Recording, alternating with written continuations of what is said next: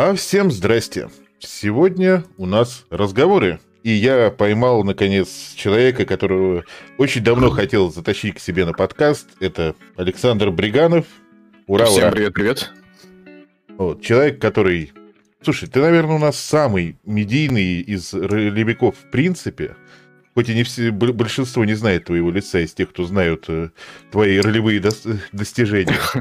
И точно самый медийный среди всех, кто занимался Fate. Ну, среди всех, кто продвигает Fate. Угу. Насколько я понимаю. Может быть и так.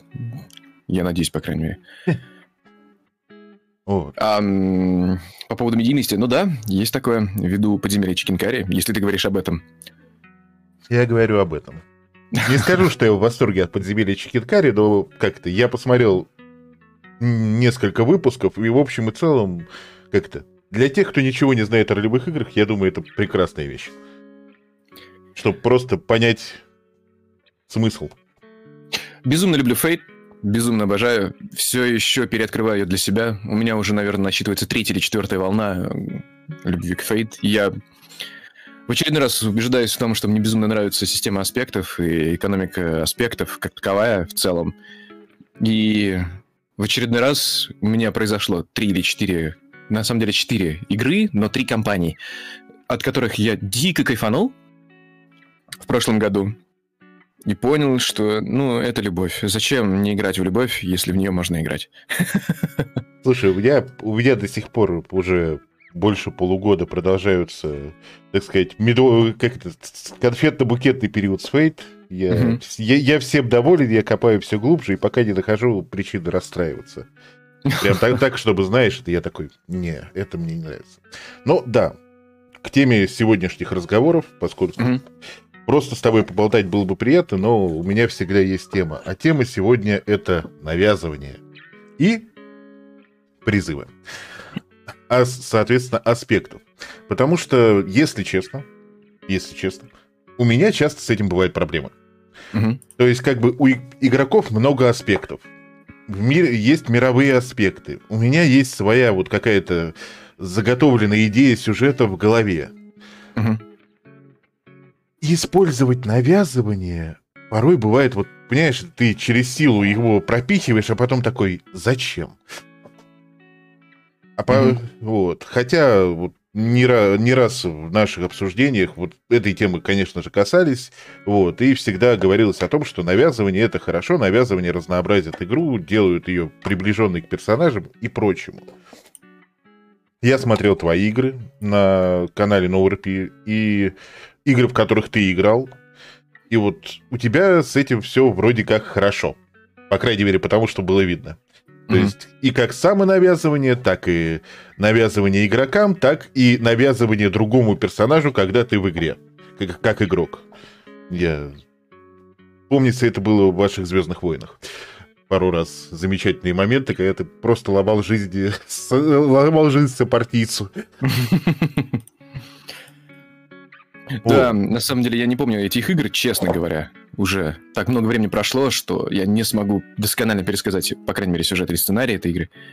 Или каких-то конкретных сцен вспомнить.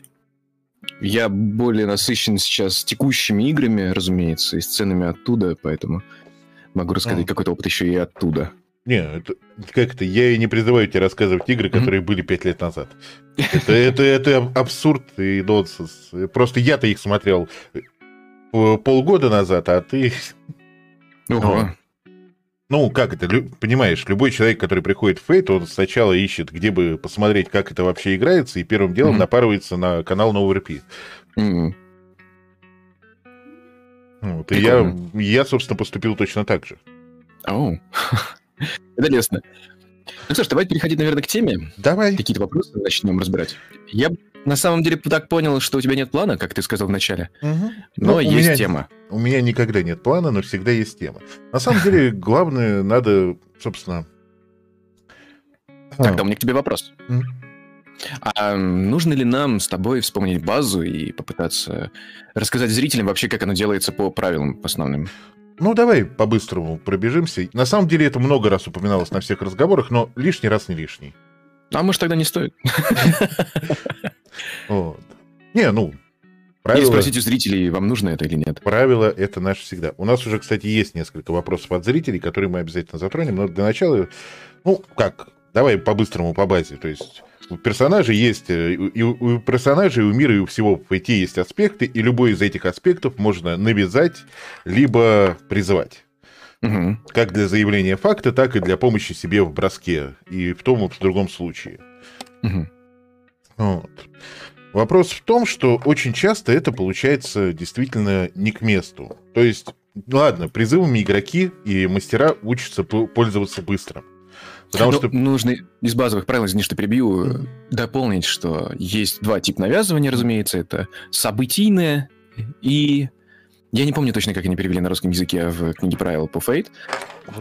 События, навязывание событий и навязывание от решений персонажа. Там есть некоторая заковырка, которую не все замечают, а она заключается в том, что когда кто-либо навязывает вам события, вам нужно обязательно платить жетон судьбы для того, чтобы отказаться от этого навязывания.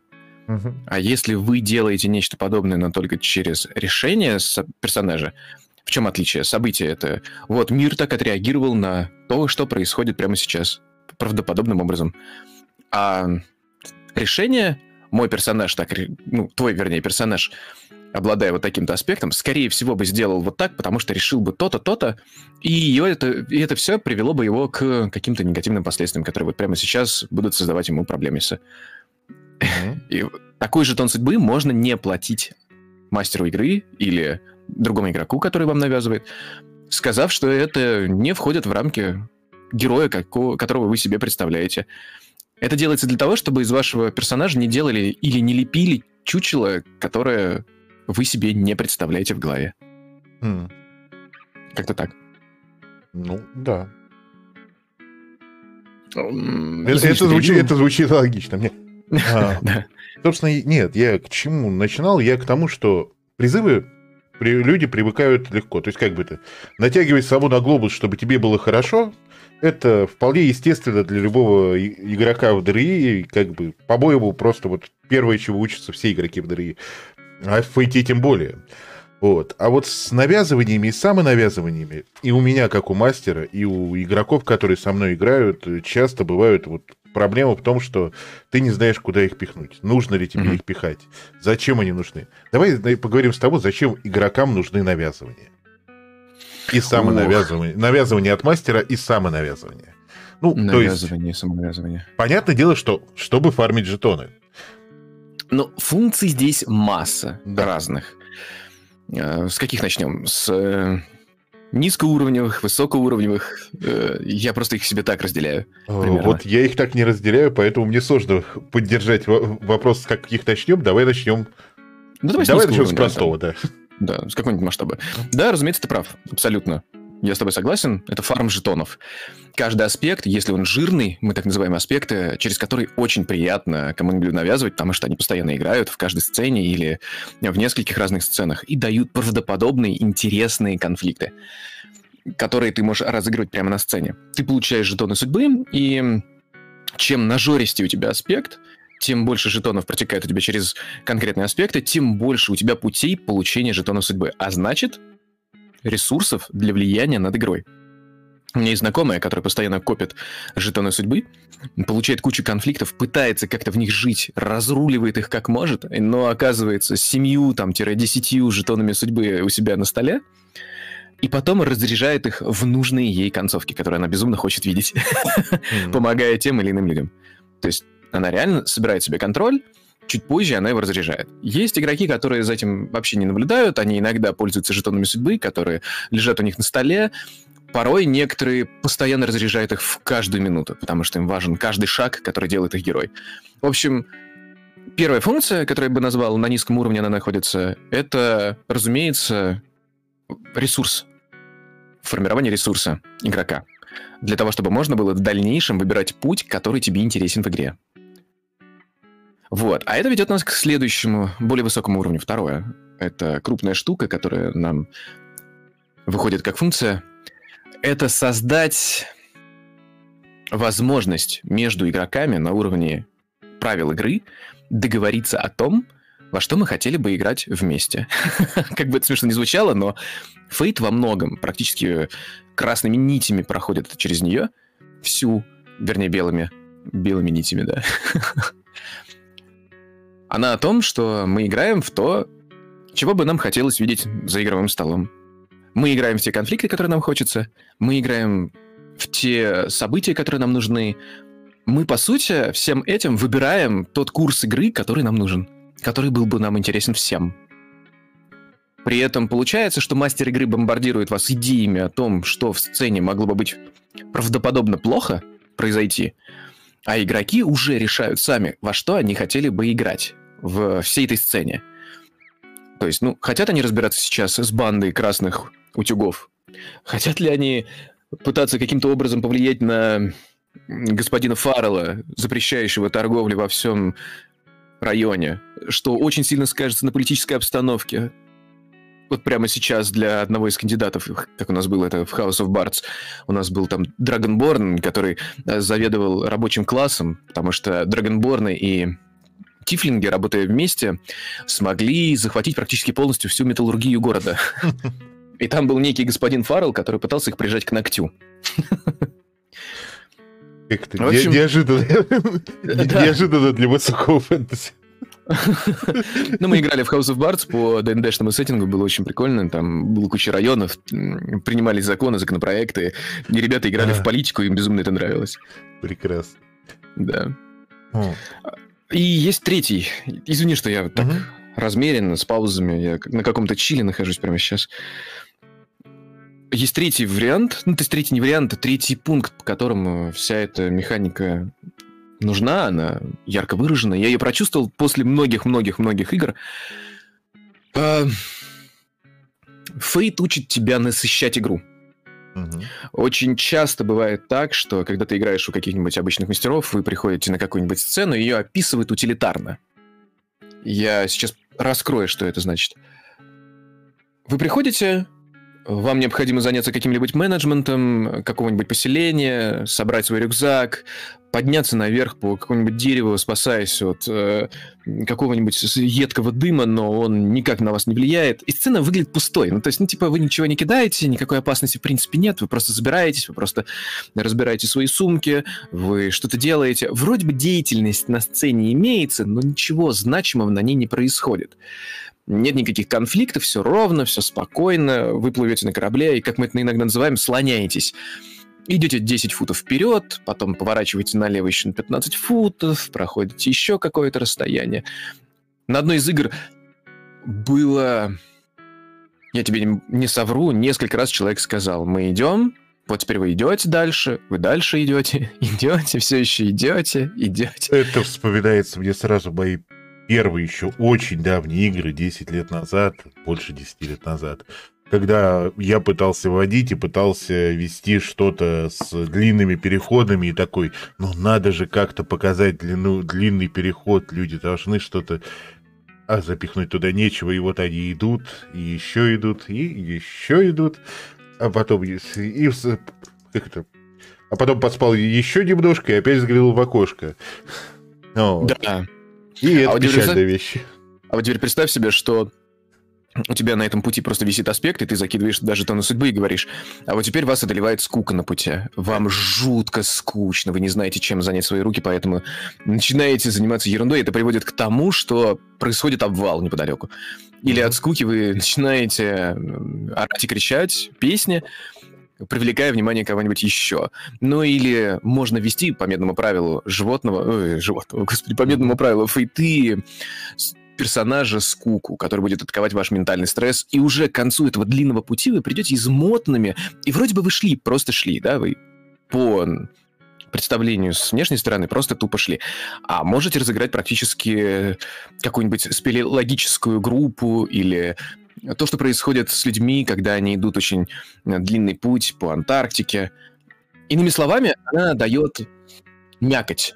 Она учит тебя прям вот насыщать каждую сцену, переход, перевал, неважно, что угодно, какими-то правдоподобными сложностями, с которыми встречаются герои произведений, романов, даже реалистичные игры можно ввести по фейте, и это будет намного интереснее вести по фейте, чем, допустим, по ГУРПСе, в которой, например, некоторых механик нет. В этом плане, блин, обещал не сравнивать, но не могу никак не спуститься к этому. Потому что большинство современных игр, они как бы тебе позволяют что-то делать. Они позволяют тебе делать своими правилами. Если правил нет, ты делать этого не можешь. А Fate, она как бы тебе говорит, смотри, вот правдоподобно, что сейчас произойдут какие-то жуткие события с персонажами из-за того, что происходит сейчас на сцене. Что сделает ее более заостренной? Ты берешь и кидаешь. И тебе нет необходимости заниматься каким-то бэбиситингом, как его называют.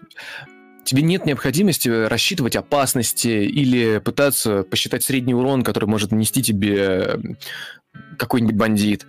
Ты просто берешь и накидываешь все, что правдоподобно там должно было быть или могло бы быть. И у тебя все вроде бы как получается. Угу. Так. И... Ты так хорошо говорил, да, и так далеко отвел, что я пытаюсь сейчас придумать, как вернуть это. Давай я суммирую. В общем, Fate, вот вся эта механика навязывания и призывов, она учит насыщать ваши сцены самым нужным, прямо здесь и сейчас. Она не учит вас там пытаться думать где-то за кадром много. Хотя вы можете это делать, Fate не запрещает этого делать. Более того, вы можете даже использовать таблицы из ОСР, потому что очень многие игры в Fate неожиданно имеют такие процедурно генерируемые штуки. И процедурно генерируемые аспекты, уже заготовленные аспекты, есть и многие другие штуки. В общем... Она учит больше понимать, что вот если вы сцену не насытите проблемами для героев, которые будут им интересны прямо здесь и сейчас, то вы не сделаете интересную сцену, по сути. У вас не будет шанса ее сделать, да. То есть не обязательно все конфликты делают сцену интересной. Безусловно. У вас не будет шанса сделать ее заряженной, в которой можно что-то делать или как-то противостоять своей опасности, чему-то сопротивляться, делать какие-то интересные вещи.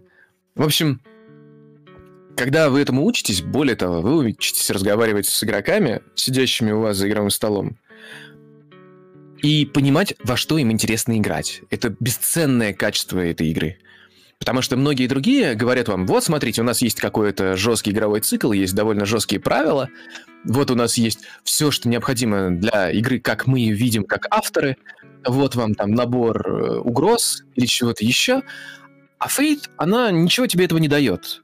Она тебе дает только механику экономики жетонов судьбы. И говорит, разговаривай со своими игроками. Вот тебе жетон, их у тебя бесконечное количество, мастер. Думай о своем мире, как если бы он был реальным, живым. Ну, не обязательно реальным, да, неправильно говорить реальным. Погружайся в свой мир и давай им правдоподобные опасности твоего мира. Так, как ты считаешь нужно.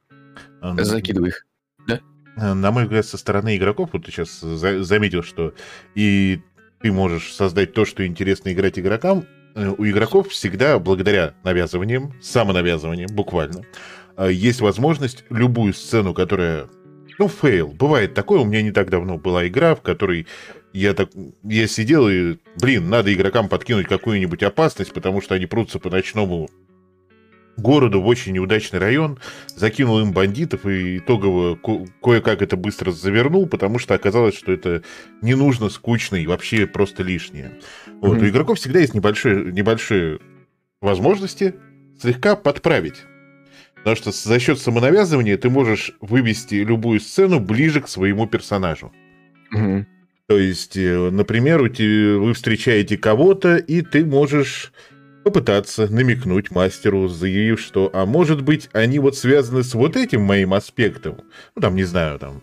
В прошлый раз мы вспоминали банды Триад, ну, вот, например, как банды Триад, что, возможно, у него есть какие-то знаки банды Триад, и он связан с этим, чтобы так мягко перевести мастера из сцены, которая тебе кажется неинтересной, в сцену, которая будет ближе твоему персонажу и будет интересней. Разобьет историю твоего персонажа. Да.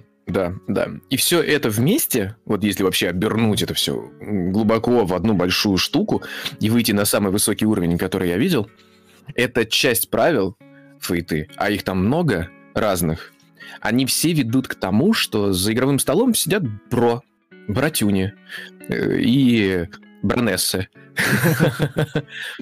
И все они здесь сидят для того, чтобы получать удовольствие от клевой истории так, как они ее видят, так, как они ее хотят. И правила вторят этой парадигме, которая мне очень сейчас нравится. Когда все вместе, вы, друзья, ну или, по крайней мере, знакомые приятели, у вас нет злого умысла за игровым столом кого-то дергать, расковыривать, пытаться проверять на прочность или формировать какое-то соперничество жуткое. Но в целом это все ведет к нас к одной простой клевой парадигме поведения здесь за игровым столом. Вы просто друзья, которые пришли классно провести время и делаете самые интересные, самые насыщенные сцены, наполненные кучами действий, где есть чем заняться вашим персонажем, не иллюзорно. И я говорю сейчас именно нарративно. С точки зрения нарратива заняться есть чем. И вы, разговаривая друг с другом, проверяете, а какого рода сюжеты, сценарии, поведение нравятся вам. Вот лично вам. То есть я верю, Макс, что если мы с тобой сядем играть, первые игры, может быть, будут скомканными, потому что мы будем друг друга проверять. Ну, то есть спрашивать, в хорошем смысле проверять. Я буду тебе предлагать сюжеты, которые я тебе могу выдать конфликтами, а ты, в свою очередь, будешь мне говорить теми же самыми жетонами судьбы, другими ресурсами игры о том, что бы ты хотел у меня поиграть. И проигрывать это у себя. А потом делать выводы, а было ли тебе интересно играть в эти конфликты. И мы так с тобой раз за разом, игра за игрой, сцена за сценой, будем выходить к игре, которая была бы у нас с тобой прям невероятно крутой и замечательной. Это заняло бы какое-то время, но это превратило бы наши игры с тобой и ребятами, которые бы сидели рядом друг с другом, за нашим игровым столом, в нечто особенное, интересное, наполненное теми сюжетами, которыми нам интересно рассматривать и слушать друг от друга. И мы бы только и тащились, и кайфовали. Блин, вот сейчас у меня 3 игры таких прошло подряд. Я такой, блин, оно ведь именно так и работает. Вы сидите друг друга постоянно, накармливаете тем, что вам интересно, а то, о чем вы готовы с горящими глазами рассказывать друг другу в этих невероятных воображаемых мирах. И насыщайте друг друга вдохновением делать нечто подобное или создавать еще больше такого контента, игр и повествования друг для друга, потому что оно просто заходит вам, и оно так легко идет. Вот такой вот высокий уровень. Давай спустимся от высоких материй немножко ниже. А непосредственно, на самом деле, этот подкаст, я надеюсь, да и знаю, в общем-то, что смотрит много новичков. Я сам себя до сих пор причисляю к новичкам, потому что, ну, что я там, меньше года играю в Fate, и считать себя отцом было бы чрезмерно. Вот. На тему того, как, когда, с какой мыслью надо навязывать. Потому что вот это проблема, которая у меня возникала поначалу очень сильно.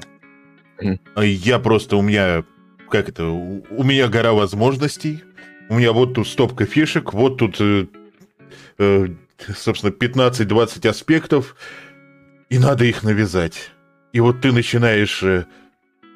Либо ты игнорируешь их, потому что ты занят своей игрой, и у тебя там все их нормально идет, либо ты внезапно такой вспоминаешь, что стоп, я играю по Фейту, вот тут куча аспектов, давай я набежу это, и вот это, и вот это. И тот вариант, он работает плохо.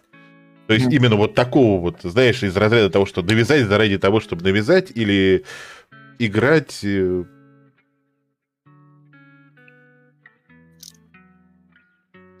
Господи. В порядке? Я сбился на моменте, когда... Я взглянул в чат и сбился. Навязать ради того, чтобы навязать? Навязать ради того, чтобы навязать, или игнорировать, потому что не знаешь, куда его ткнуть. Вот есть ли какие-то грамотные советы для вот новичков, тех, кто только приходит, чтобы они вот почувствовали вот этот вот весь кайф фейты? Как вы... Я понимаю, что навязывание — это вот именно почувствовать. Надо чувствовать, когда оно нужно. Но какие-то вот идеи о том, как бы это... Вот, хоть какая-то минимальная формула для того, чтобы оно было неплохо хотя бы. Понял. Хорошо. Смотри. Это мое мнение сейчас будет. Я буду транслировать полностью только от себя. Я не знаю, как там другие будут к этому относиться. Все, кто сюда приходит, транслируют свое мнение, включая меня. Я на всякий случай просто оговорился. Если что, у нас в чате расскажут, а я прочитаю обязательно. Хорошо. Навязывание — это, по моему мнению, в большей степени искусство. Здесь нет каких-то готовых формул, несмотря на то, что в книге Фейти вы найдете там обязательно вот эту формулу, где у тебя есть аспект такой-то, поэтому это ведет к этому.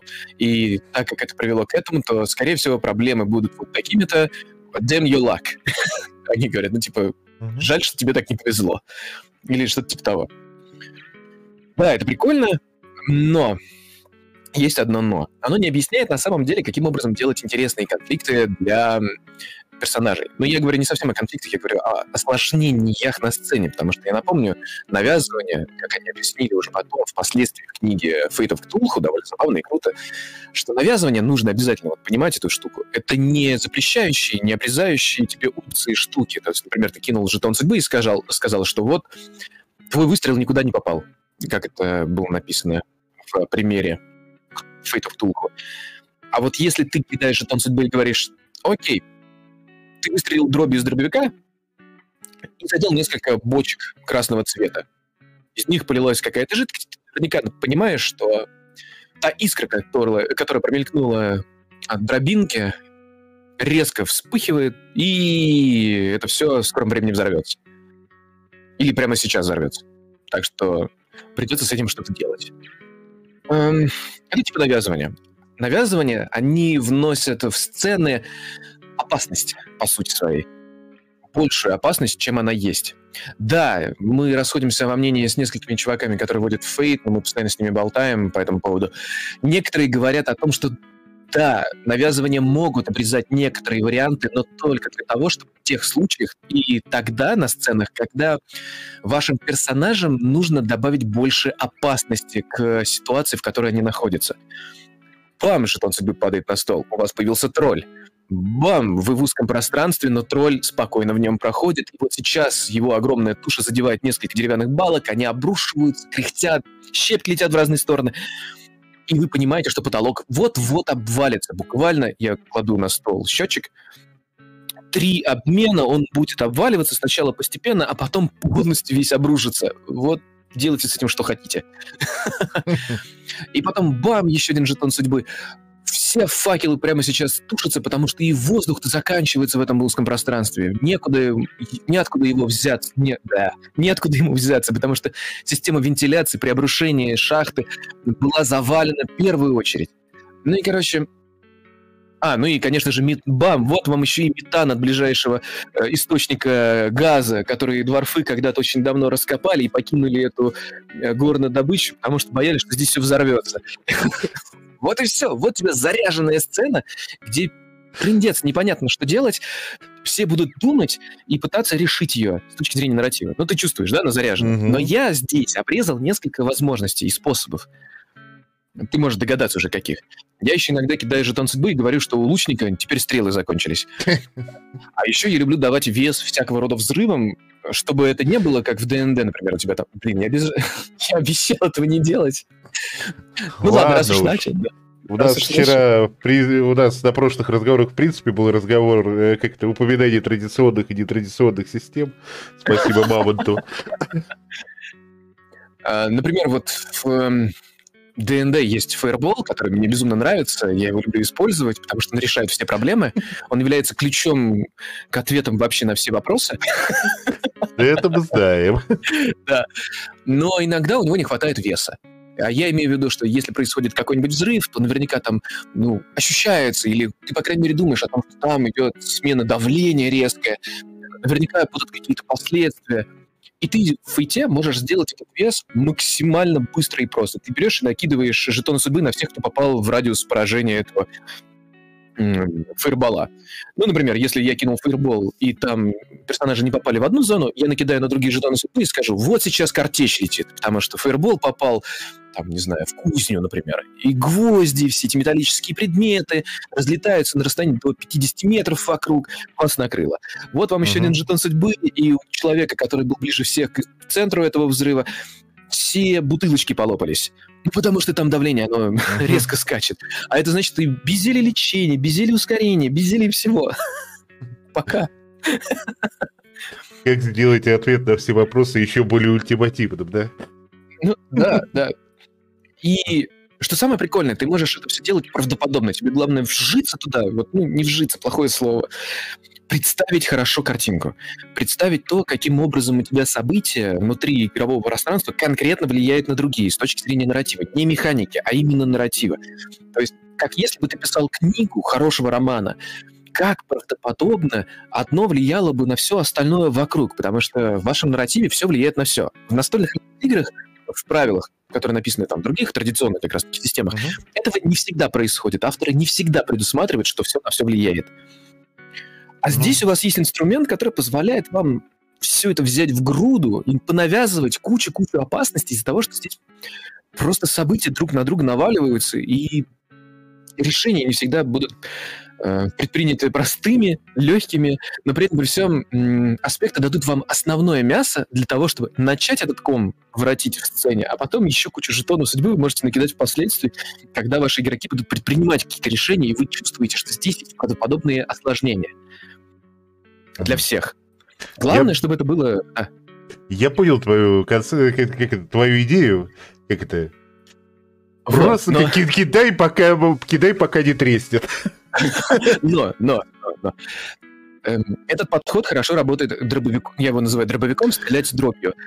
Когда у тебя за игровым столом находятся новички, и вы друг друга еще пока плохо знаете, не понимаете, что интересно друг другу, во что вы играли, и вам нужно нащупать этот момент, когда кому-то что-то интересно. Стрелять из дробовика прикольно, жетонами судьбы, когда вы пытаетесь понять, а вот нравятся ему больше приключенческие штуки, а может быть больше драмы добавить. А вот сейчас жена его застукала за выпиванием очередной порции крови из жертвы, которую он поймал в переулке. Ну, типа, что интересно игроку? Сразу говорю, не во все моменты всегда все интересно, поэтому вы и этому научитесь выйти. Когда что уместно делать. Но это не приходит без чистой практики. То есть, грубо говоря, вы садитесь за игровой стол с ребятами и просто фигачите в них поначалу. Работаете на них, конфликты, подмечаете, запоминаете. Это происходит либо, естественно, на подкорке, вам даже запоминать особо не надо, что вот он всегда принимает эти штуки, просто фигачите туда дальше, продолжайте добивать это. А когда вы уже находитесь в группе с опытной группой, и вы прекрасно понимаете, что они хотят, и вы знаете друг друга, и вы играете уже не первый месяц, то здесь уже можно делать снайперские выстрелы. Бить, так сказать, вот, по больному. Да, бить по больному, по-интересному, скорее. По самому интересному. Там, дать драму здесь этому, дать крутых боев здесь другому, дать политических интриг третьему. Но...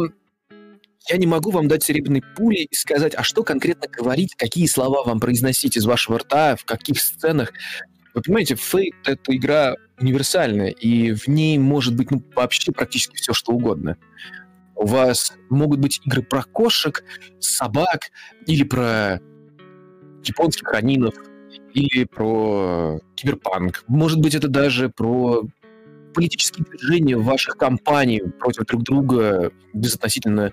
Ну, давайте относительно США, да, и вы пытаетесь бороться за каждый отдельный штат, приезжая своими кандидатами или там политтехнологами в этот штат, изучая публику и пытаясь бороться друг с другом на федеральном уровне.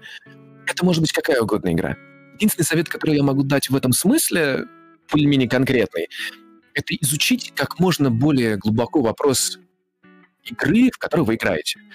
Во что вы играете? Чтобы вы могли преподнести игрокам, подготовить, попытаться у себя в голове или на листке бумажки конфликтов, осложнений, которые вы могли бы дать им прям сразу, резко, с нахрапа, на первой сцене.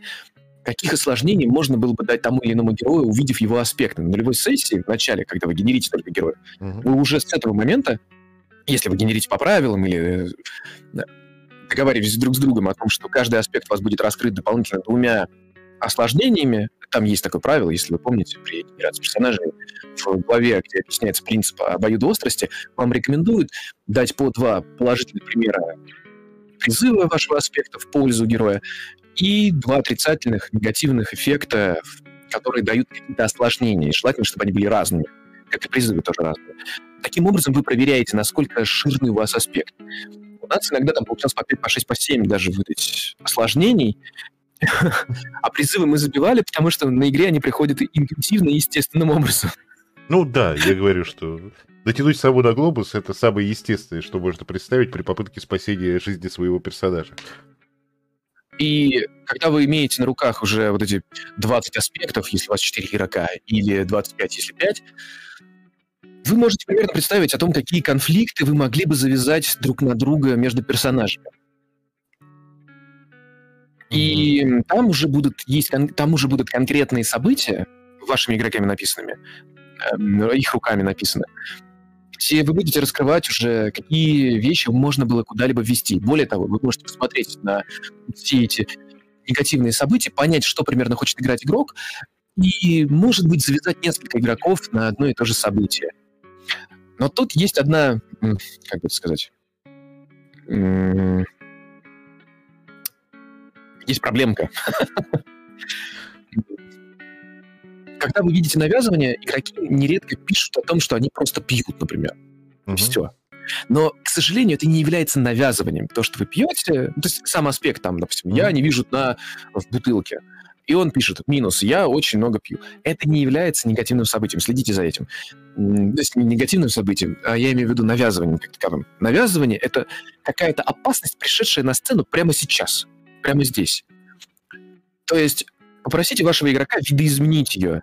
То есть не я пью, а я очень часто в барах напиваюсь до усрачки, что приводит к тому, что у меня нет денег.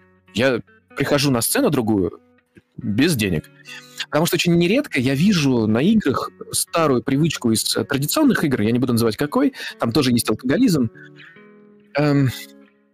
Игрок приходит на игру, у него есть алкоголизм. Ну, давайте так, параллельно буду сравнивать. Есть две игры, да, есть традиционные и Fate.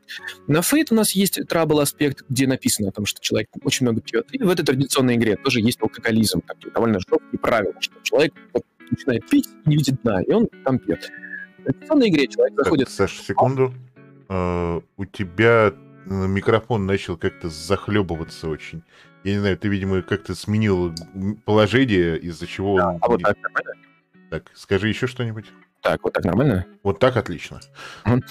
И получается, что когда у нас в традиционной игре игрок своим персонажем заходит в бар, он там начинает раскрываться, мы кидаем кубики, и он начинает пить.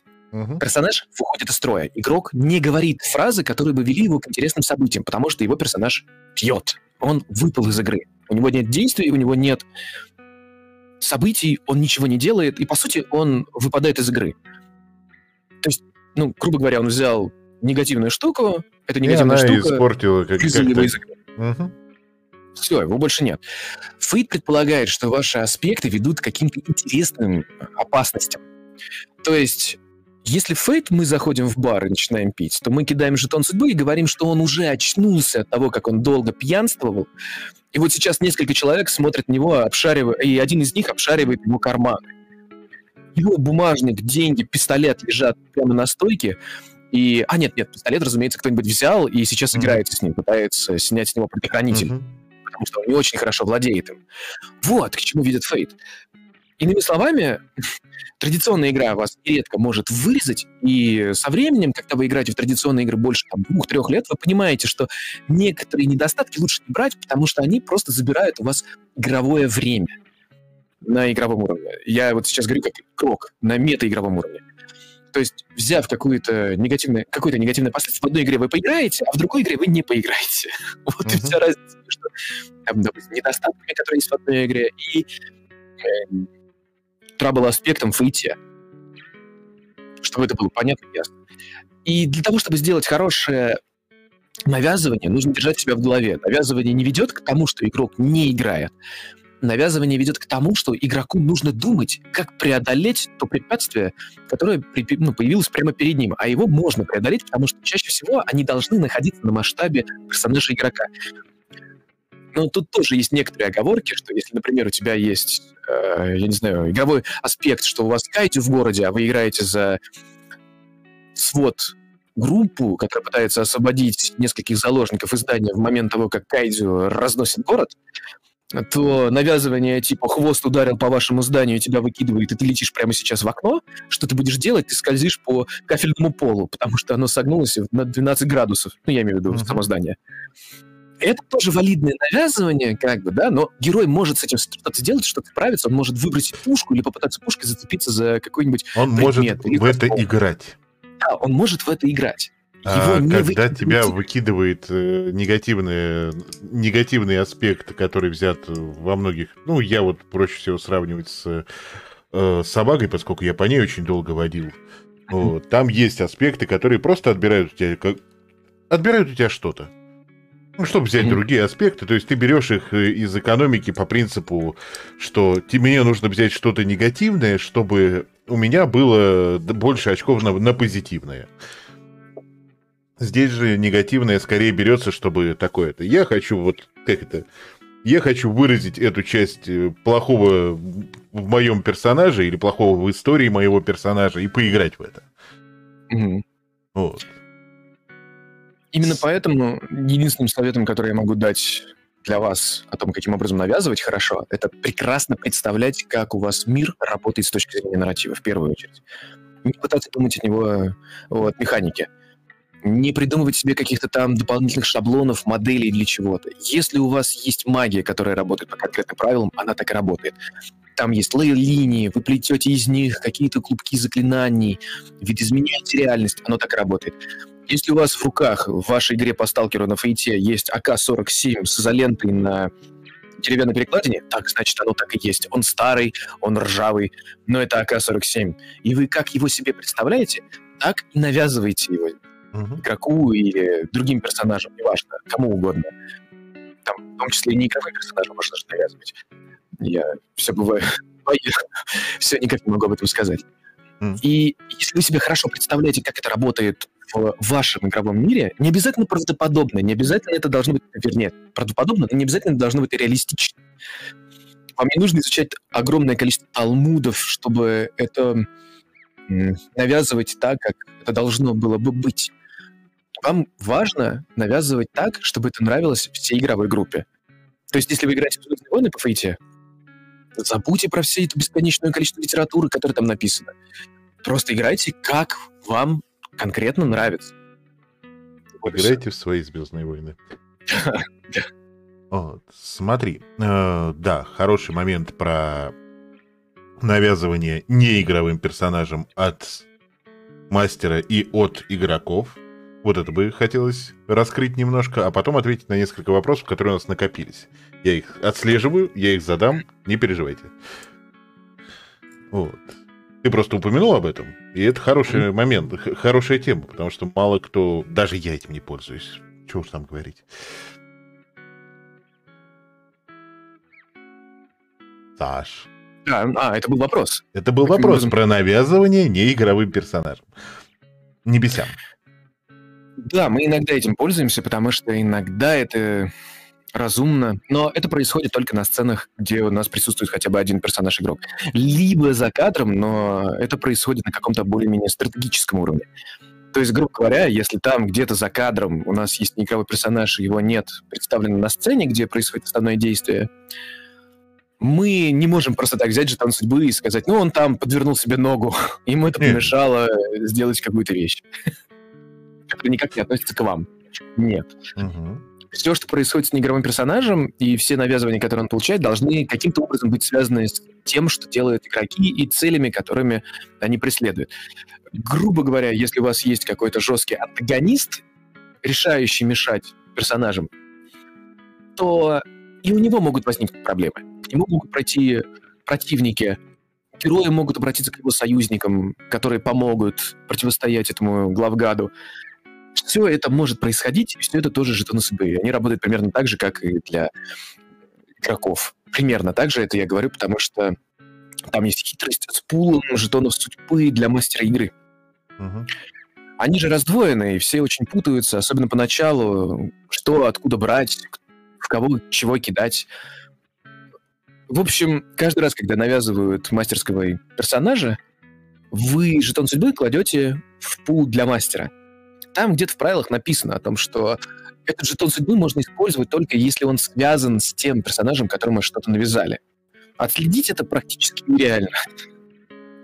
Оно очень тяжело отслеживается. Но если у вас феноменальная память, и вы помните все события вашей игры досконально, то да, окей, хорошо. Мы, например, через 3-4 сессии не можем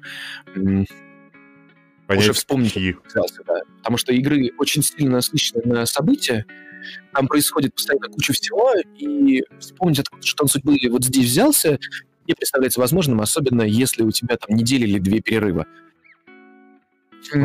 Я просто к теме чего? К теме того, что для игроков навязывание мастерским персонажем может быть полезно в том плане, когда вам нужно, вот вы чувствуете, что вам нужно победить в этом размене, нужно, чтобы этот бросок у вас против этого персонажа был удачен, а ничего из своих аспектов не подходит, чтобы их себе призывать, но всегда можно поднавязать. Смотри, здесь есть легкая ошибочка. Ну, я не то, чтобы ошибочка. Очень часто путают так называемый враждебный призыв и навязывание мастерскому персонажу. Вот. Враждебный призыв — это когда ты призываешь аспект противника на +2 при... или там перебрось, разумеется, для того, чтобы выиграть в размене. А навязывание — это все же какой-то нарративный эффект. Грубо говоря, у тебя появляются значимые для нарратива события, мешающие противнику. Ну, давай на примерах. Давай. Помнишь, что вот тролли в этом узком проходе, который полз к нашим героям, зажатым в шахте?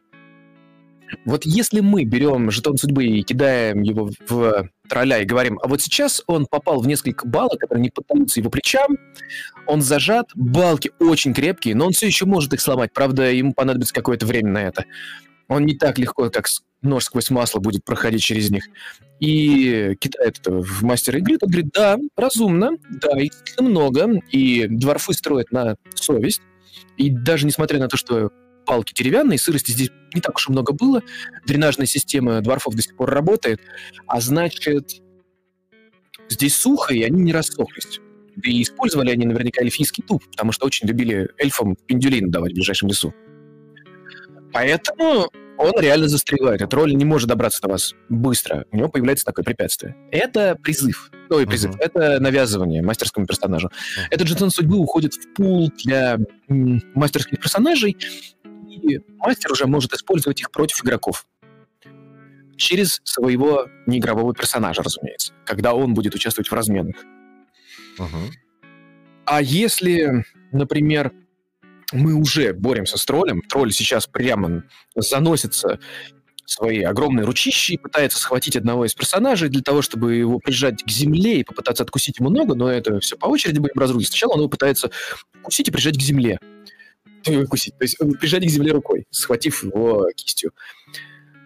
То здесь мы, допустим, кидаем атлетику против боя тролля.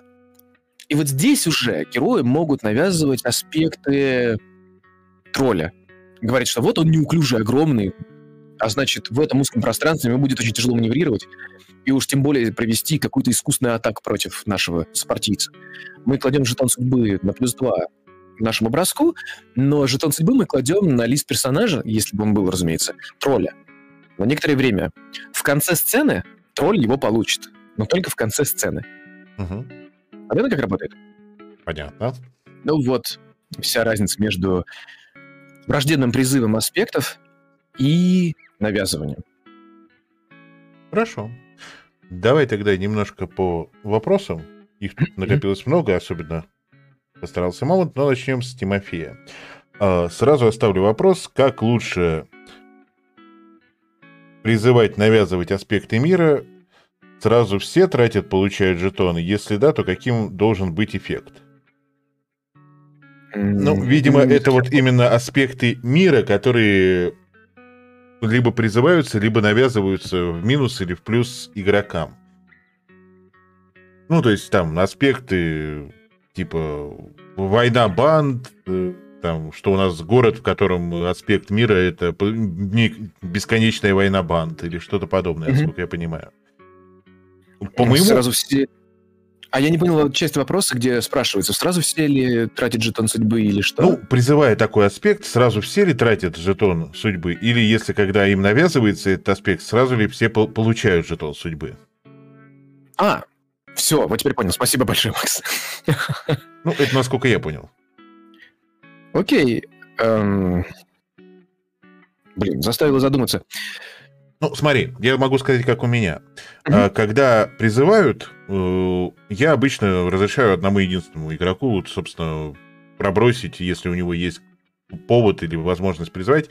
Вот. То есть там, например, все та же бесконечная война банд, вам нужно сбежать от кого-то там, и вы призываете бесконечную войну банд, что перед вами оказывается перестрелка, сквозь которую вы пытаетесь проскочить, а противники, возможно, завязнут.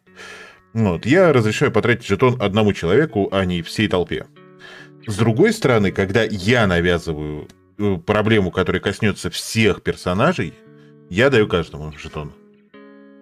Есть еще третий вариант. Вы перехватываете, как это написано, по-моему, в книге в одной из фейтолог, это навязывание, и, будучи мастером игры, откладываете в сторону жетон судьбы игрока, чтобы он не тратил на эту тему свой ресурс, и отдаете свой бесконечный. Всем раздаете. Тоже вариант. Ну, это, да, это я так обычно, когда... Не всегда, но часто я использую это. Ну, да, да. Ну, как бы просто, когда игроки призывают себе в помощь, я обычно не заставляю всех тратить за призыв.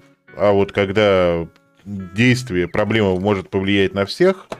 В сцене я выдаю всем в сцене, на кого повлияет эта проблема. Не знаю, там начинает как-то из взрыва начинает обваливаться потолок здания, в котором вы дрались. Там кто взорвалась какая-то бочка, начал обваливаться потолок, всем даю жетон. Ну, чтобы всем было не обидно и приятно. Вот. По поводу всех этих бросков и оплаты я тоже так же делаю. Плачу всем, у кого бы правдоподобно это сыграло в качестве проблемы. Если у меня в партии есть, допустим, какой-нибудь Асимар или... Ну, я сейчас говорю ДНДшными терминами, потому что они наверняка близки к всем. Или Аракокра, которые довольно легко могут избавиться от проблемы, смахнув крыльями и улететь. Я дам жетоны судьбы только тем, кто будут в этой перестрелке участвовать. То же самое работает, например, в расследованиях по системе Fate, в... Unwritten. Все, кто участвует в расследовании, получают по жетону судьбы. Все, кто участвует в брейншторме, в Atomic Robo, тоже получают жетон судьбы. Это поощрение в качестве проблемы, которую они пытаются решить прямо сейчас. Это опасность, ну, с точки зрения той игры, это опасность, которую они решают в текущий момент. А все, кто не участвует в этой опасности, они не получают. Даже если навязывание было сделано всем, то нужно правдоподобно посмотреть на ситуацию с точки зрения нарративы, которые у вас происходят. Фикшный мир, называйте как хотите. В общем, того мира, который у вас прям вот есть в руках. Те незримые правила его, по которым он работает. Если вы ухватились за них и понимаете, как работает ваш мир, вы поймете, кому можно выдавать жетон судьбы, а кому не стоит, если эта проблема или конфликт коснется. То есть нет смысла выдавать жетон судьбы тому, кто может очень легко противостоять. Ну, например, у вас какой-нибудь Warforged, я не знаю, как их правильно перевели на русский язык. Ты вообще как-то, если что, для меня... Я с ДНД закончил на 3,5. Так что ты сейчас для меня говоришь крайне непонятными терминами, я тебе даже подсказать ничего не могу. Я уверен, что многие понимают, но я нет. Хорошо. Это такой, типа что-то похожее на робота, сделанного из металла и дерева. Он скорее голем, но в текущий момент, это в вселенной Эберон, пытаются доказать, что он мыслит, что он человек, ну как, он отдельная раса, сущность, пускай не созданная искусственно. Кованые, по-моему, они называются, или закованные в войне, я точно не помню. Ладно, это... Warforged. Ну, допустим... Это все вокруг примера. Да, и он, допустим, очень легко в этой перестрелке может себя вольготно чувствовать, потому что болты ему не наносят никакого урона, он стоит, в него стреляют... Металлические болты сыпятся прямо у него под ногами, и он, как Робокоп в фильме, стоит, смотрит вокруг. Ну и что здесь происходит? Ну и почему вы это делаете, люди? Ну и поэтому, собственно, жетон не получает, потому что навязывание на него не отражается негативно. Да, ну, то есть нет опасности. Не создает ему проблему. И тут надо чувствовать этот тонкий момент. Нет опасности с точки зрения того, как вы чувствуете эту игру. То есть в другой игре вы можете сказать, что нет, опасности есть, и болты все еще пробивают его броню. И это очень тонкий и очень крутой момент фейты, который меня безумно радует. Я не могу не восторгаться им. Потому что в одной игре ты можешь сказать, что вот у тебя закованный в латы рыцарь, Ты берешь свой короткий меч или вилы, пытаешься его пробить, но у тебя ничего не попадает, ну, то есть не получается, он не пробивается, как это происходило раньше. Ты пытаешься воткнуть вилы ему в латы, но они гнутся, вилы у тебя сделаны из худшего металла. Он, скорее всего, ударит по древку твоих вил и разрубит пополам. Либо вилы согнутся, потому что они противостоят такому, наверняка, самому чистому металлу на текущий момент и сделаны искусственными мастерами, обтекающим видом. То есть ты оставишь, может быть, пару засечек. Это с одной стороны. Это то, как вы себе представляете ситуацию. А потом вы можете сказать этому рыцарю, что вот смотри, а вот там 4 крестьянина с вилами, это для тебя проблема, вот они тебе смогут наносить урон, потому что вы себе так представляете эту картинку. И для вас это более ДНДшная, что ли, игра. И в вашем нарративе они все еще проникают в подлаты, могут достигать плоти, чтобы нанести какие-то ранения, в том числе тяжелые, добраться до жизненно важных органов, или попытаться достать до сухожилий, может быть, на ногах, неважно. В общем, как-то вы себе представляете ситуацию, в которой они могут ему повредить. И есть еще и третье, и четвертое, и так далее. У каждого мастера игры Fate получается неповторимым. Это буквально мир, в который вы погружаетесь, и с помощью навязывания понимаете, как у него там все это работает. Это как бесконечный мир, который вы переоткрываете каждый раз заново и заново. Господи, я, наверное, звучу как слепленный фанатик. Ну так, чуть-чуть, самую малость.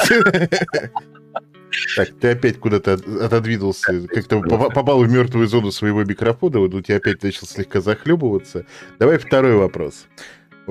Так, какое вообще отношение к аспектам связи /отношений между персонажами игроков? Не то, чтобы это касалось нашей темы, но, блин, ты тут не так часто бываешь, поэтому отличный повод спросить. Как ты относишься к аспектам связи и отношений между персонажами? Ох, сложный вопрос. В одной группе они у нас вообще никогда не играют. Угу. Это, мне кажется, вопрос привычек и настроений игроков. Fate, она очень сильно про то, во что вы хотели бы и могли бы играть друг с другом. Как иначе? К сожалению или к счастью, если вы не видите, не умеете разыгрывать личные отношения между друг другом или не хотите этого делать, то Fate вам предоставит все необходимые инструменты, чтобы этого избежать. Насильно навязывать аспекты такого плана не стоит, если у вас нет умений, представления о том, как это все описывается в нарративе. То есть, грубо говоря, вот я сейчас гиперобобщу, что делать не стоит, но мне кажется, это будет полезным только для того, чтобы вам было более понятно, о чем я говорю. Если вы как сценарист, автор, писатель не можете сесть и выдавить реплик из себя, ну даже нет, не выдавить, а естественно выдать реплик из себя, который вы привели к разбору личности персонажей друг друга, то и делать этого в Фейте не стоит. Если вы не представляете, как правдоподобно и интересно друг для друга подать этот контент, не надо. Если вы сыгрались настолько, что вы только в это и хотите играть, блин, да делайте хоть все 5 аспектов, завязанных друг на друга, и разбирайте себе, как хотите. Ну, для примера приведу одну свою игру, которая у меня сейчас активно идет, и которая вот еще и в NoRP, это единственная игра, которая на данный момент выкладывается в NoRP. Это светлячки, где у персонажей есть аспекты связей. Они не то чтобы прямые, просто аспекты, которые вот действительно связывают с друг другом. Ну, то есть отношение к друг другу. И у одного из персонажей, более того, на этот аспект, за этот аспект основан трюк. То есть каждый раз, когда второй персонаж получает травму, и, ну, там, любое последствие, у этого персонажа появляется бесплатный призыв, потому что он настолько хочет защитить и помочь своему другу. Ну вот да. Ну, то есть вам... Ну, там вся игра про то, как они срутся между друг другом. То есть вот буквально всю игру я могу, в принципе, периодически встать и выйти, потому что у них начался очередной спор на тему того, как им жить дальше. Это прекрасно. И... Я обожаю эту игру. Да. Это охеренно. Это всегда охеренно смотреть, слушать. Это интересно. Честно вам скажу, в Фейте мне очень нравятся моменты, когда два героя начинают выяснять отношения между друг другом. А навязывание здесь скорее опасности, связанные в понимании друг друга и попытки прийти к чему-то взаимовыгодному. И эти отношения пытаются преодолеть все эти бесконечные социальные проблемы вокруг одной простой вещи — жить счастливо. В любом качестве, друг с другом. Вот, так что да, вероятно, у нас хорошие отношения, но только в том случае, если ваша компания, ваша игра предполагает именно активное использование этих аспектов. Потому что аспекты, как уже говорилось в самых первых разговорах, это то, что важно. Если вы указали аспекты взаимоотношения между друг другом, значит, это важная часть вашей игры. То есть, если у вас, то есть взаимоотношения между персонажами, они важны в вашей игре, без вариантов. И поэтому вам необходимо будет реально привести, какие проблемы принесут эти отношения в вашу игру. На уровне нарратива. Опять же, я напомню, когда вы создаете аспекты, желательно идти по правилам, базовых правил, Fate Core, я имею в виду, и при прохождении обоюдоострой фазы написать там под аспектом два негативных, ну как негативных, я их называю негативными, на самом деле... Два навязывания. Два навязывания, да, которым будут, естественно, приведены из-за того, что этот аспект сыграет вот в конкретном мире, в котором вы играете. Угу. Вот и все. И ваш мастер поймет, во что вы играете. За что, вот можно я похвалю, опять же, я прям не могу. За что я люблю, опять же, Fate, и сейчас у меня открывается новое очередное дыхание игр по Fate. Когда вы это делаете, вы даете так много мяса игре с точки зрения мастера игры, вы просто не представляете. Очень многие игры пытаются решить это самыми разнообразными способами. И квентами, и как квенты правильно писать, и кинжалы в спине, так называемые, это один из принципов написания квент, если вы не знали. И там какими-то жуткими вещами, которые будут происходить с игроком, которые ты оставляешь мастеру отдельно, описываешь события, которые с героем произошли. Наихудший кошмар. Это такая вещь из «Саваги». Да. А в «Седьмых морях» во второй редакции вы рассказываете мастеру игры последнюю сцену, в которой участвует ваш герой, который добился того, чего он хочет. А в первой редакции ты описываешь мастеру, как твой персонаж может умереть. Да. И вот все эти инструменты, они, конечно, клевые, замечательные. Первый раз, когда я их видел, они вызывали у меня восторг. Сейчас у меня вызывает восторг просто написанные хорошо навязывания игроками, которые говорят намного больше о том, во что они хотели бы поиграть. Потому что когда вам приходит на D&D-сессию, я обещал, но я не могу никак. Ладно. Игрок говорит, я хочу играть плутом, но у меня нет родителей, непонятно, во что он хочет играть. А будет ли он играть в проблему отсутствия отцовской или материнской роли, например?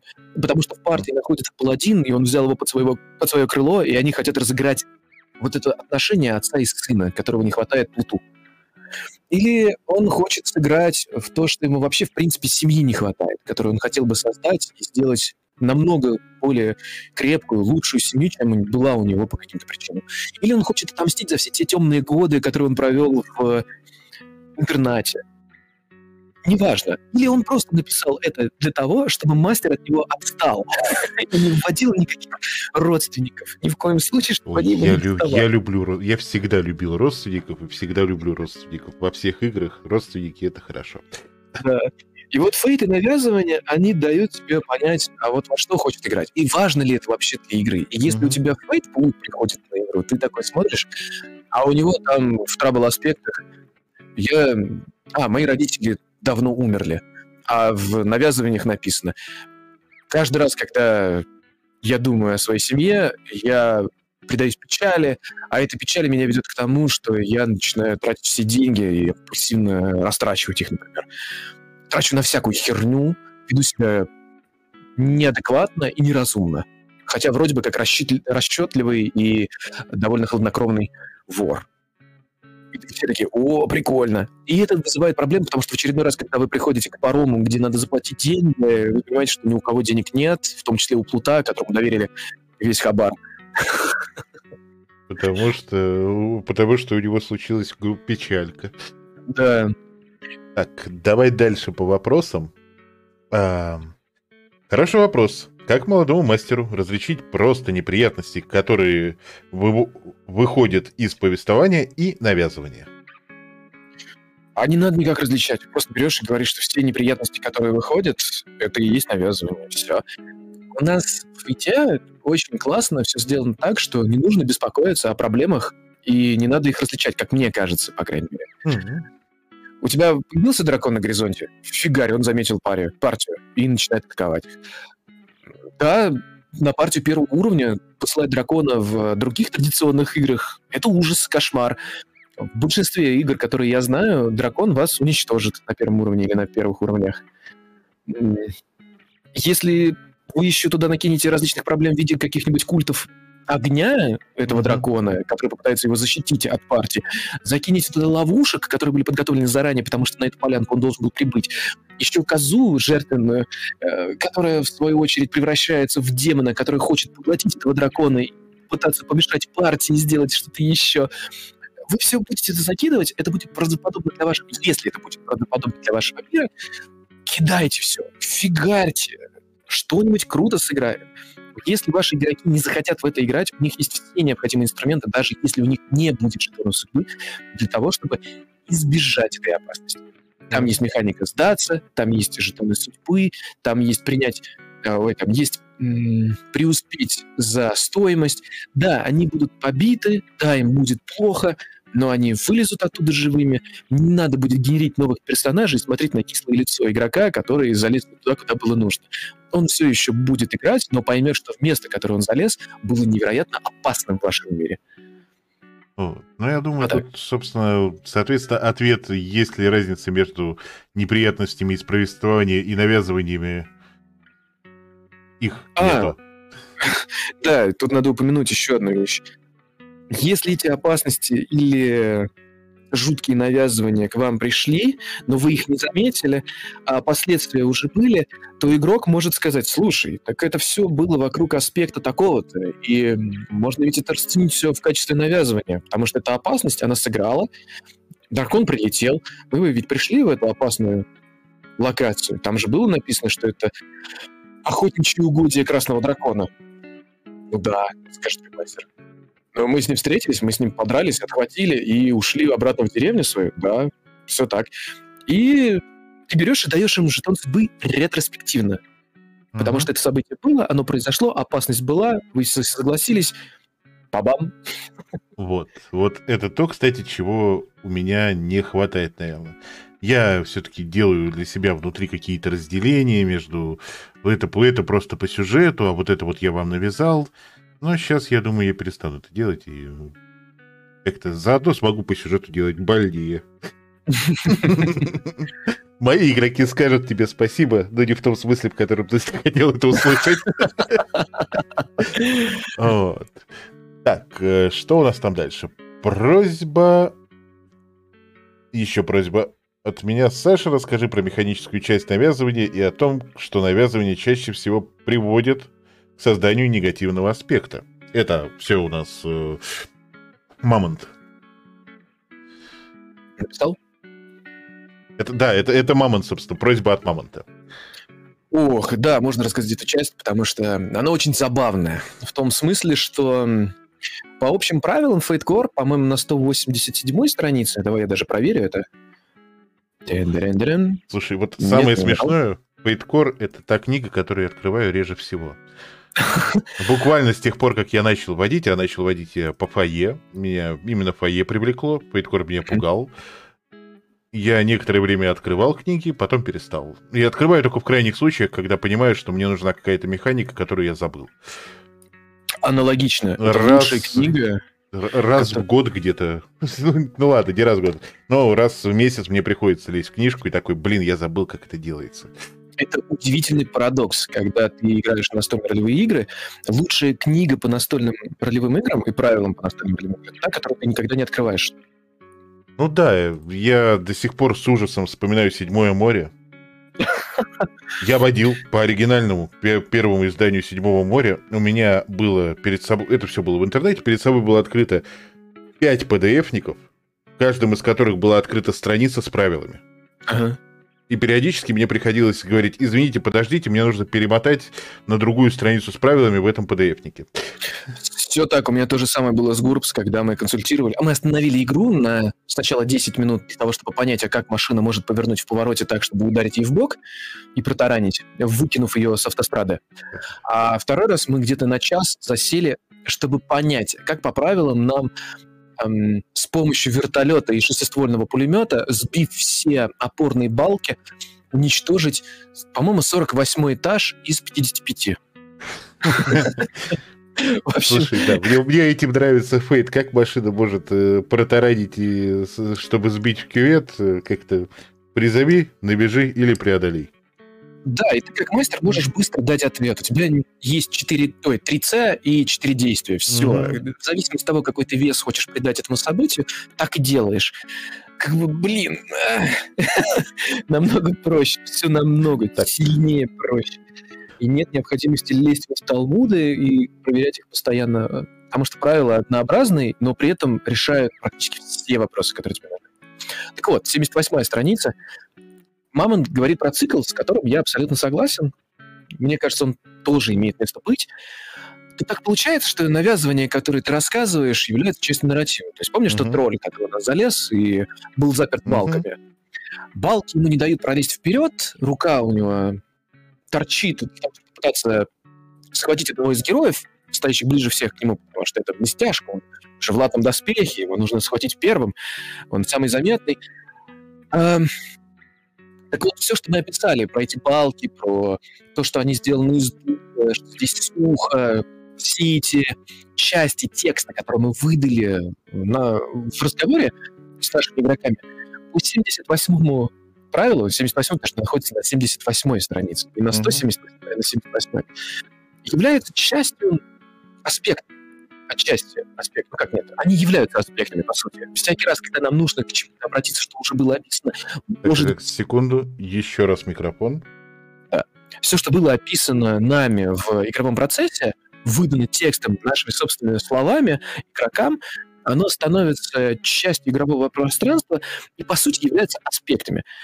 Нужно ли нам вот сейчас взаимодействие с балками? Ну, например, кому-то нужно. Кто-то хочет крюком зацепиться и, словно маятник, прыгнуть, ударить ногами по этому троллю, чтобы выбить его, потому что на самом деле он находится на отвесной скале, он поднялся к этой дырке огромной, которую гоблины-дворфы пробили, и пытается залезть, добраться до героев. И он верит, что своей массой, своим телом он нестабильное положение тролля превратит в падающего тролля.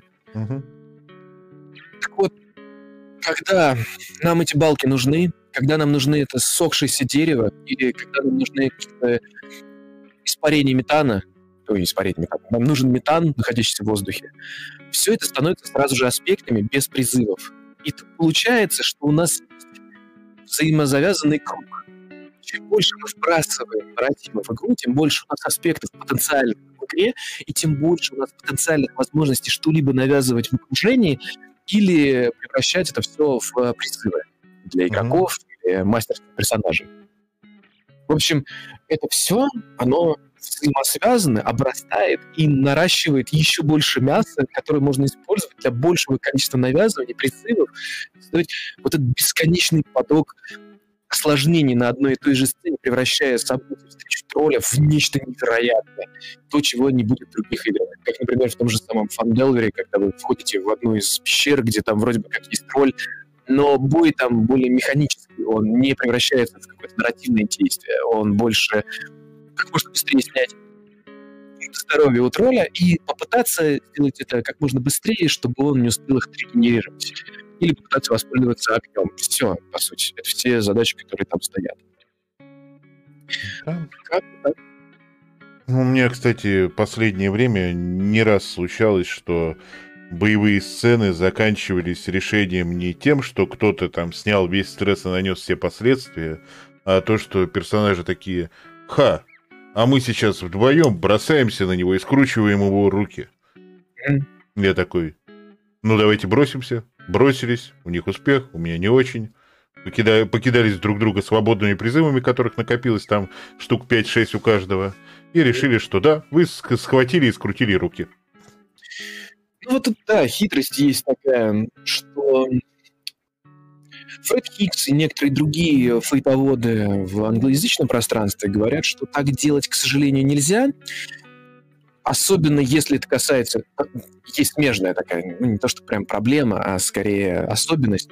Когда вы деретесь на отвесной скале или, может быть, на мосту без опор или без систем защиты, то есть вы можете спокойно друг друга столкнуть куда-то или оглушить, например, друг друга, то вам все еще необходимо пробивать стресс, говорят знатоки. Потому что уничтожение персонажа и все эти его пункты здоровья, ну как стресс, да, его стресс и последствия, они не просто так там заданы. Это его вес в сцене боя. Его нельзя, этого персонажа, его события просто так скинуть или брать, уничтожить. Его необходимо долго-долго выбивать из сцены, чтобы он был, ну, выбит. Сейчас, секундочку, буквально. Можно ли перерыв на буквально минуту-две? Мамонток пишет то, что я хотел сказать. Суть в том, что загнав персонажа под аспект, который ему будет преодолеть, а у самого врага на сцене почти не осталось рычагов воздействия, то продолжать конфликт просто нет смысла. Я не разрешаю подобные действия в начале конфликта. Ну, то есть нет, разрешаю. Вы можете схватить, повалить, скрутить, но в то же время есть другие конфликтующие стороны, которые активно участвуют, мешают вам, они могут пнуть вас, заставить отпустить противника, противник скочит, начнет снова с вами драться. Но когда конфликт уже прошел, уже все получили свои последствия, вот драматично друг друга постреляли, потыкали друг друга кинжалами, и, в общем-то, уже, так знаешь, это... истекая кровью, делают последний рывок для победы, я такой: почему нет? Это отличный последний рывок для победы, плюс вы оставляете мне этого, вы противника скручиваете, а не убиваете, оставляете его мне на потом. Абсолютно с тобой согласен в этом смысле. И должен сказать, что я тоже придерживаюсь именно такой парадигмы поведения в рамках конфликтов в том числе. Мне не очень нравится идея, что мы не можем обезвредить нашего противника, или нам нужно обязательно выбить у него весь стресс. Но я имею в виду, что не обязательно выбить весь стресс, а по правилам конфликта выбить его со сцены, если мы хотим ему навредить. Мне кажется, это, ну, таким... не то чтобы прямо совсем верным решением, поскольку игровая механика часто может идти вразрез с тем представлением о подобном конфликте, который вижу я себя. И заставлять затягивать конфликт игроков и себя, заставлять играть во что-то скучное. Мне очень не нравится, вот в текущий момент вижу в некоторых чатах, там есть обвинение, что есть такой культ фана. Типа, мы все хотим фана. Я не вижу в этом ничего плохого. Типа, да, окей, мы хотим играть интересно. Я не понимаю, зачем нам страдать на настольной ролевой игре. Какой в этом смысл? Ну, типа, да, окей, мы можем придерживаться правил строго по букве, но какой смысл нам страдать от того, что правило говорит нам играть не в самую интересную игру? Зачем? Смысл. Плюс. Одно из металлических правил Фейта — это если правила мешают, откиньте их. Да, вот как бы, блин, ну, типа... Какой вам смысл страдать на игре? Это намного хуже, чем если вы откинете какую-то часть игровых правил и просто повеселитесь, получите удовольствие в этот вечер. Это ваша жизнь, это ваши минуты жизни, которые вы тратите на что-то. Так вот, возьмите весы и взвесьте. Хотите ли вы тратить свою жизнь на что-то скучное, или хотите ли вы тратить жизнь на что-то веселое, интересное, что вызовет у вас улыбку и потом воспоминания еще? Там... Блин, для меня выбор, конечно, очевиден, но вы можете пострадать, если хотите, это если ваша задача такая. Нет, просто есть люди, которые действительно, и я даже их понимаю, в свое время, 15 лет назад, я тоже кайфовал от того, чтобы покидать кубики, понаносить хиты с монстрям, чтобы победить их и показать, какой у меня крутой билд и как я круто играю. Вот, как бы и в этом испытывал от этого основной фан. Вот, когда начинал. Со временем просто, видимо, я постарел, поскучнел, и мне один из смыслов перехода на Fate, мне надоело кидать кубы. Я действительно устал кидать кубы. Чем меньше в системе кубиков, тем больше она мне начинает нравиться. Я еще не готов к тому, чтобы переходить к словескам, потому что словеска — это большая нагрузка на мастера.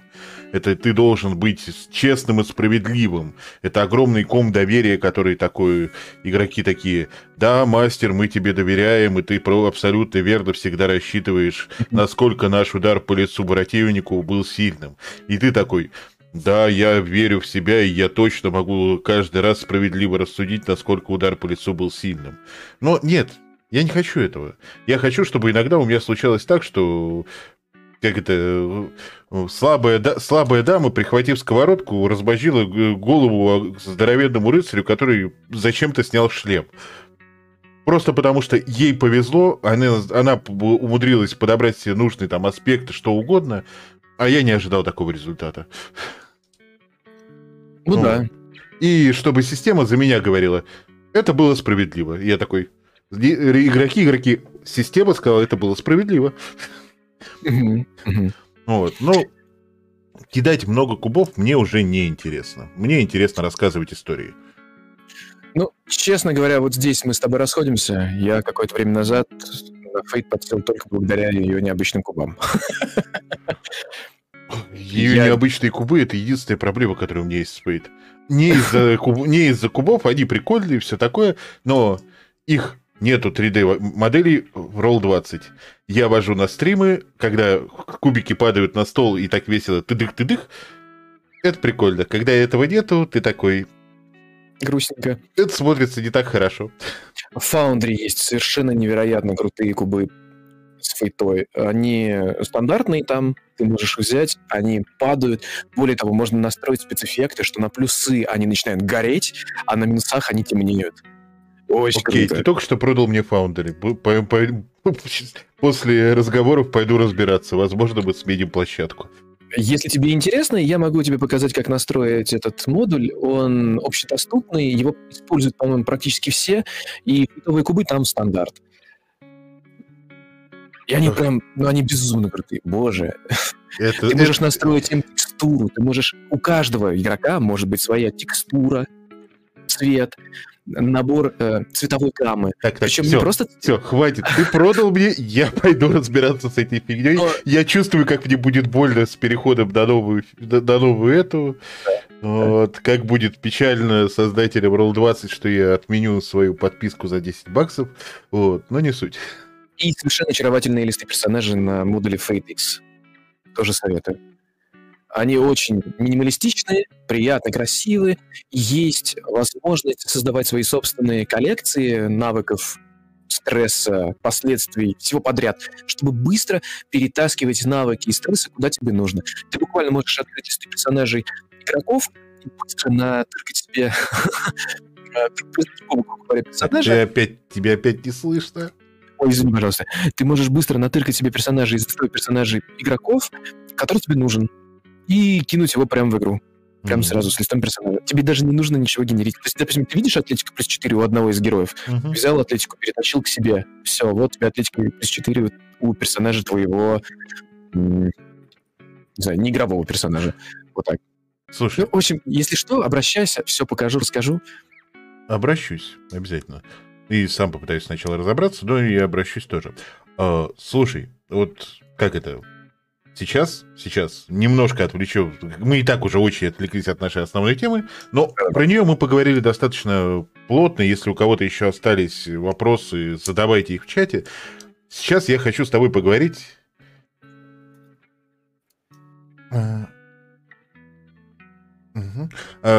Сейчас я с тобой хочу поговорить по поводу навыки и подходы. Я, по-моему, слышал, что у тебя противоположное мне мнение насчет того, что навыки лучше подходов, или что-то такое. По крайней мере, где-то там проскакивало у людей, которых знаем мы оба. Не уверен, что сейчас говорю правду, могу ошибаться. Поправь меня. Мы говорим о том, что навыки лучше подходов, да? Правильно понимаю? Что по-твоему, лучше, навыки или подходы? Все под свою задачу. У меня строгое мнение, что все под свою задачу. Нет, не лучше, не хуже. Давай тогда под какую задачу навыки лучше, чем подходы? Я выяснил опытным путем, что навыки лучше всего работают, когда у тебя есть в группе игроки с глубоким опытом игры в настольные ролевые игры, особенно в D&D или Pathfinder. И очень хорошо известно, что навыков 18, что их можно взять и прокачать. Некоторые из них можно с ними что-то сделать. Удивительно, но почему-то подходы работают намного хуже. Особенно классические фейтовые. Это быстрый, саптл, Боже мой, спики. Не суть. Я сейчас могу их назвать, они у меня где-то тут рядышком открыты. Но вот эти подходы, им непонятно, учитывая, что у некоторых из них есть контекст из-за английского языка, они вообще не смекают, почему это работает каким-то определенным образом, а не тем, как они себе это представляют. Из-за этого навыки, мне кажется, намного лучше и приятнее работают. То есть... Они просто понятнее. Понятно. Просто для части игроков, которые приходят с более олдскульных систем, навыки более понятны. Да. Надо понимать, что я пришел с мидскула, до этого с олдскула, ну, то есть я там АДНД, вот это вот все давным-давно сидел, ковырялся, замечательно. Но меня в фейте, когда я первый раз ее увидел, я увидел там вот эти вот кучу навыков и такой... Тут есть какие-то аспекты, но помимо аспектов есть еще и тонна навыков, еще и какие-то трюки, которые нужно самому придумывать. Что я здесь буду делать? Почему это считается более легким, чем собака, по которой я так привык играть? И тогда я не пришел в Фейту, а пришел только после Fate Accelerate, которым я такой: о, подходы, всего-то ничего. И они подходят под любые действия. Более того, очень прикольные... В общем, очень круто, на самом деле, еще работают подходы в генерации персонажей. Если ты не знаешь, есть игра Evolution Pulse, в ней у каждого архетипа персонажей свои подходы. Полностью свои подходы. Вот так вот. Сейчас. Что? Мне тут Мамонт пишет, что музыка на заднем фоне интермедии играет. Что-то я... Музыка. Вроде все играет правильно. Не знаю. Вот. Ладно. На самом деле, держать тебя сегодня слишком долго не хочется. Народ ничего не пишет в чат. Я бы хотел тебя еще как-нибудь выцепить на какие-нибудь разговоры или что-нибудь еще. Чтобы там... Мало ли, у тебя будет идея о том, что бы ты хотел вот рассказать для людей, которые посматривают мой канал, а порой собирается немало просмотров, особенно на разговорах. Благо, это единственная полезная штука, которая есть на моем канале. Почему? У тебя очень полезные игры. Они дают много контента о том, как играть в настольные ролевые игры. И, честно говоря, я долгое время наблюдал, пока у меня было время, за вашей игрой про спейс-оперу, где играли двое игроков. Мамонт и, по-моему, Лев, если я не ошибаюсь. Да. На Мамонта. Боже, она была такая классная. Мне очень понравилось. Так у меня там не было, потому что в основном играли они, а я так на подтанцовках сбоку сидел. Мне очень нравился момент, когда ты описывал ледяных, ну не ледяных, они были вот эти вот животные, не хищники, за которыми они то ли охотились, то ли они куда-то шли. Да, гарпунили они их тогда. Очень красиво. Я просто себе представлял это в голове, как это происходит, прям хорош. А хотел бы я, может быть, даже поговорить, я затизерю, если тебе интересно, о навыке, потому что у меня есть некоторые мнения, которые различаются с тем, что было сказано на предыдущем у тебя стриме. Я как раз пишу сейчас статью в НоРП о релятивном и абсолютном подходе навыков в разных играх, в том числе в фейте. Немного не согласен с предыдущим спикером, я бы мог озвучить свою точку зрения, мне было бы это интересно сделать.